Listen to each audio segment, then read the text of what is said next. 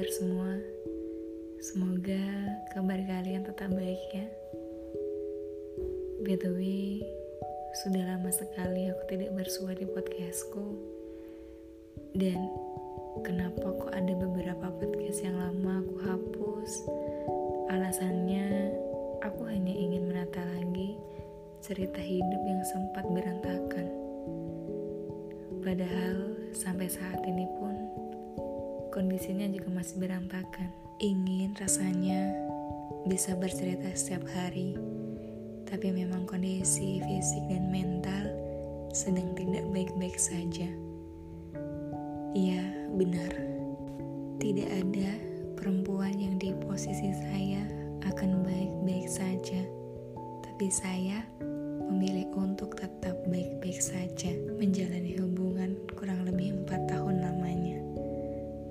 derita yang tersisa.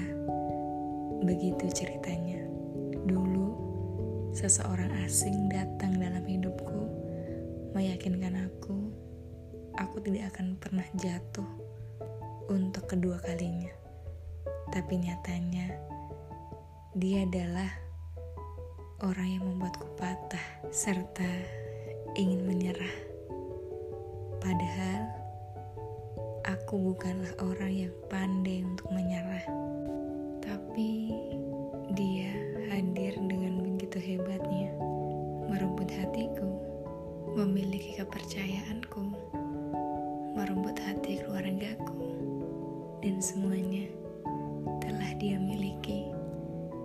Tapi dia tidak lupa untuk menghancurkan semuanya.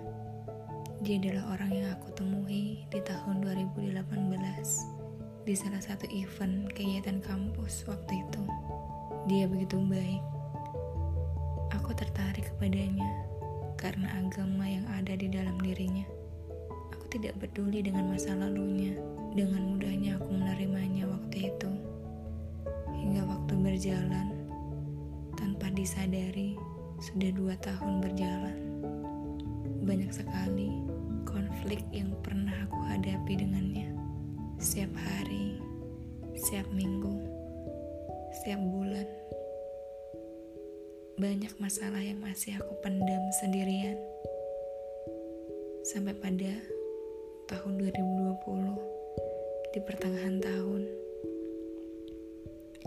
aku merasa emosiku begitu memuncak.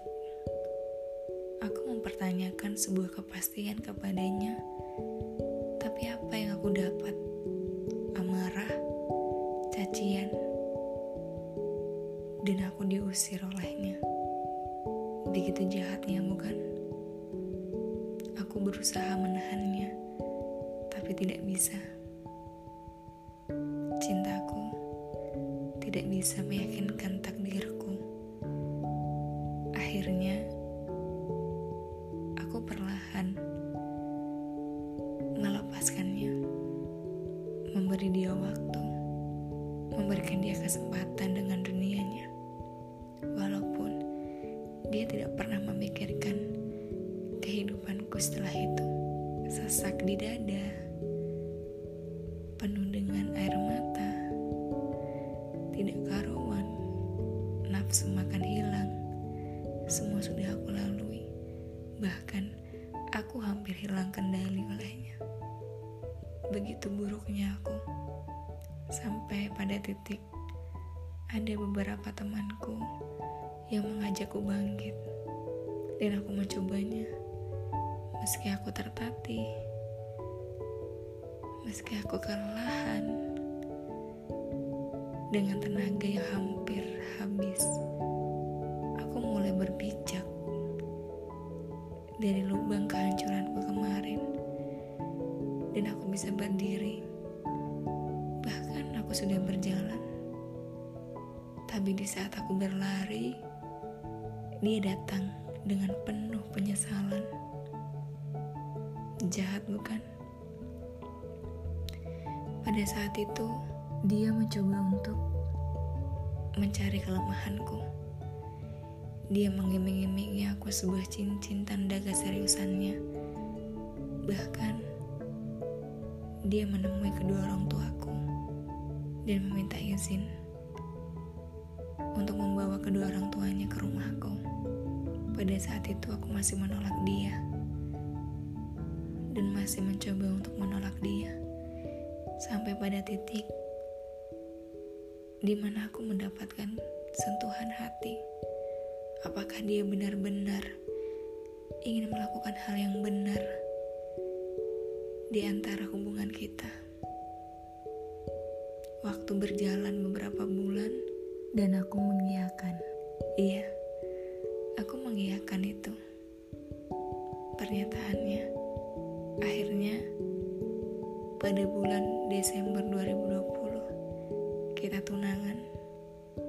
Tidak disangka momen yang ditunggu setiap wanita datang penuh kebahagiaan kekasihnya melamar tapi tidak berlaku di aku. Penuh dengan kegelisahan, kecemasan, semuanya.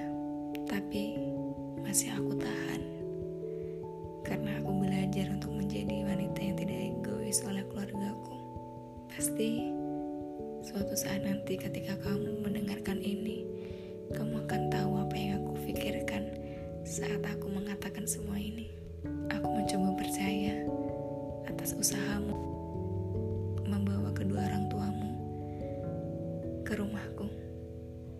Tapi pada nyatanya, setelahnya, setelah kita tunangan, tidak ada hal, perilaku, sikap yang meyakinkanku bahwa kamu pantas untuk dipertahankan. Tidak ada, malah Tuhan seolah menunjukkanku tidak pantas untuk dipertahankan. Akhirnya, dari singkat cerita, dua bulan kamu pulang ke Medan, kamu sudah berubah. Kamu tidak punya rasa tanggung jawab atas diriku di sini. Dan keluargaku tidak bisa disebut laki-laki yang bijaksana. Tidak ada sedikit pun beberapa pertimbangan sudah aku yakinkan dan aku teguhkan bahwa aku mengiyakan pernyataanmu. Kamu ingin menyudahi hubungan ini. Iya, dengan berat hatiku, aku mengiyakan dan aku sudah tidak berharap kita akan menyatu lagi. Tidak, tidak akan.